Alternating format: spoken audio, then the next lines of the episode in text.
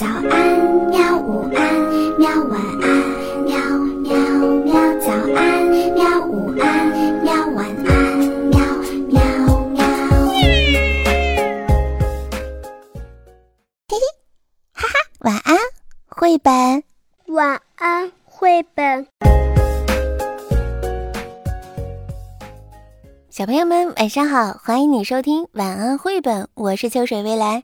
今天我们要讲的故事的名字叫做《和爸爸一起散步》。我小时候平日里总是和妈妈待在家里，只有到了星期天，我爸才会等我出外旅行。为什么呢？因为路途远呐，走起来很辛苦。所以妈妈就说很难有机会带我去了。我和爸爸走到乡村附近，那里有几匹马在石泉边上饮水。我们走过小屋，来到了小树林里。偶尔呢，还会在路上遇到一头母鹿，它总是静静地站在那里。最后，我们走到悬崖上，坐在那里眺望远方。在那里，我们望着远方的地平线，望着太阳慢慢的按时回归大地。每当我们要远行的时候，妈妈就会坐在小小的房子里，目送着我们渐走渐远。猫咪在火炉前面喵喵的叫着：“多穿点衣服呀！”妈妈叮嘱我说：“她总是在给我穿上最保暖的衣服。”因为树林里空气阴冷，到了高高的悬崖上，风会更寒冷的。我和爸爸跨着大步向前走去，大约要走一个小时。突然，我不小心在石路上摔了一跤，跌倒了，膝盖破皮了。我哭着叫道：“爸爸，等等我！”于是他过来抓住我的手，帮我继续上路。走啊走，我再也没有力气走下去了。爸爸就会俯下身来对我微笑，随后呢，他把我举起来放在他的肩膀上。这时候，我又看到那些马在石泉边上饮水，石泉喷射出来无数的水花。小树林的深处，我们又能遇到那头母鹿，还看到了一些小鹿。啊，这个时候我比悬崖还要高呢。我看到太阳正在慢慢的落到远山的后面。我是不是好重啊？我问爸爸。是的呀，你是挺重的。爸爸说。不过他并不打算把我放下来。我想，也许一个怀有爱心的人是不会感到沉重的。渐渐的，渐渐的，我长大了。爸爸开始需要我的帮助了，可是有时当他慢慢的向我伸出手的时候，我却有些不耐烦。你愿意过来吗？我问爸爸。嗯，我愿意，我这就来啊。他气喘吁吁地说。渐渐的，渐渐的，我长大了，住在离家稍远的地方，但我会时常回来，回来看望我的父母。我领回来了我心爱的女友。带他们去见我的爸爸妈妈。猫咪依旧在火炉前喵喵地叫着，爸爸却什么都没有说，只是默默地抽着烟，坐在我妈妈的旁边，坐在房子前面的长凳上。他们轻轻地说着话，一会儿说说这，一会儿说说那，我不知道该对他们说些什么才好。在茂密树林的掩盖下，我和女友尽情地玩耍着。你追我赶的游戏，他亲亲我，我亲亲他，来呀，快来追我呀！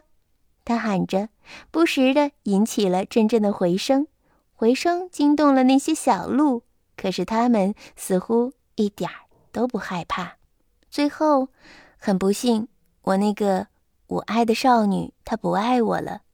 从这一天开始，我发现自己又孤独一个人，我感到悲哀，也感到失望。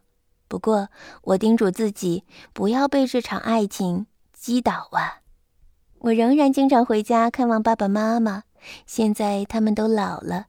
看到他们那个样子，我的心里充满了伤感。时间过得真快呀！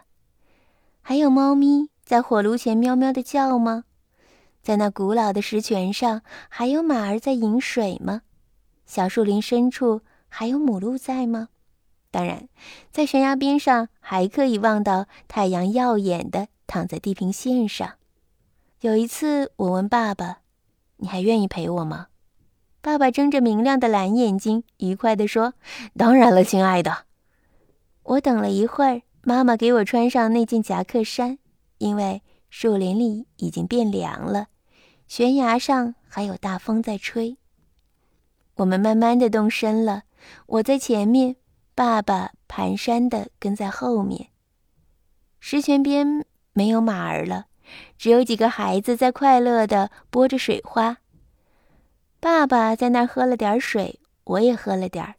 水很凉，树林尽头散发着焦枯的味道，还搭起了一个木架子。